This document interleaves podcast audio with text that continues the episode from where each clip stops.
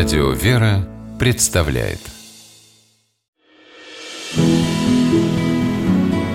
Имена, имена милосердие.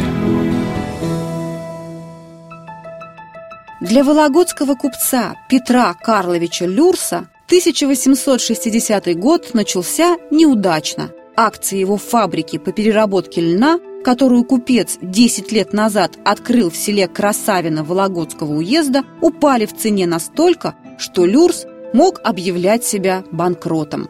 На продажу предприятия он даже не рассчитывал, кому нужна обанкротившаяся фабрика. Но покупатель совершенно неожиданно вдруг нашелся сам и дал такую цену, на которую Люрс не смел и рассчитывать.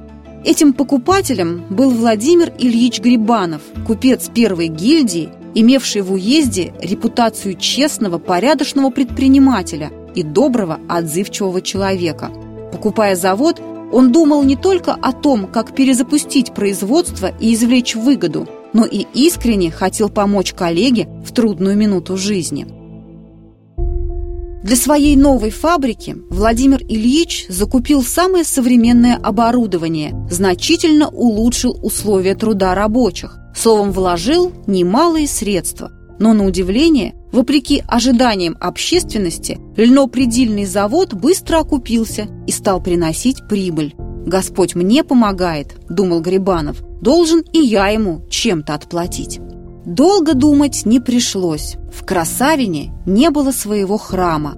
До ближайшего богомольцам нужно было добираться по воде на другой берег Северной Двины. И Владимир Ильич решил построить в селе церковь.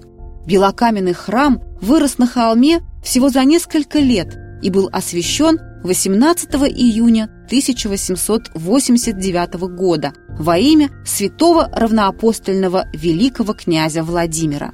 Жители села радовались как дети и даже специально запрягли телегу, чтобы отъехать и посмотреть, с какого расстояния будет просматриваться маковка церкви. Храм было видно издалека.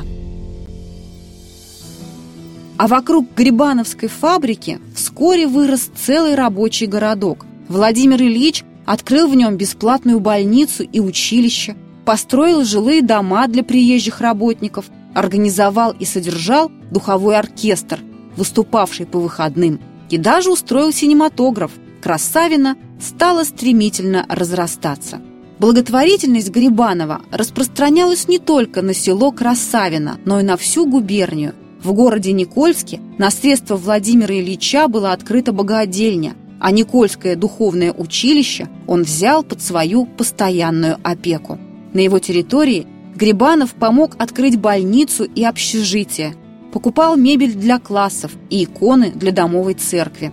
А в Великом Устюге фабрикант учредил Александр Невский ремесленный детский приют для мальчиков. Грибанов никогда не проходил мимо чужой беды, помогал погорельцам, в неурожайные годы поддерживал крестьян и бедняков деньгами и продуктами. С детства перед глазами Владимира был прекрасный пример. Его отец Илья Яковлевич Грибанов, который на собственные средства открыл в Великом Устюге второклассное женское училище, внес крупное пожертвование на перестройку и убранство Благовещенского собора. Илья Яковлевич никогда не учил сына жизни, но часто, словно между прочим, повторял евангельские слова Христа «У кого две одежды, тот дай неимущему, у кого есть пища, делай тоже».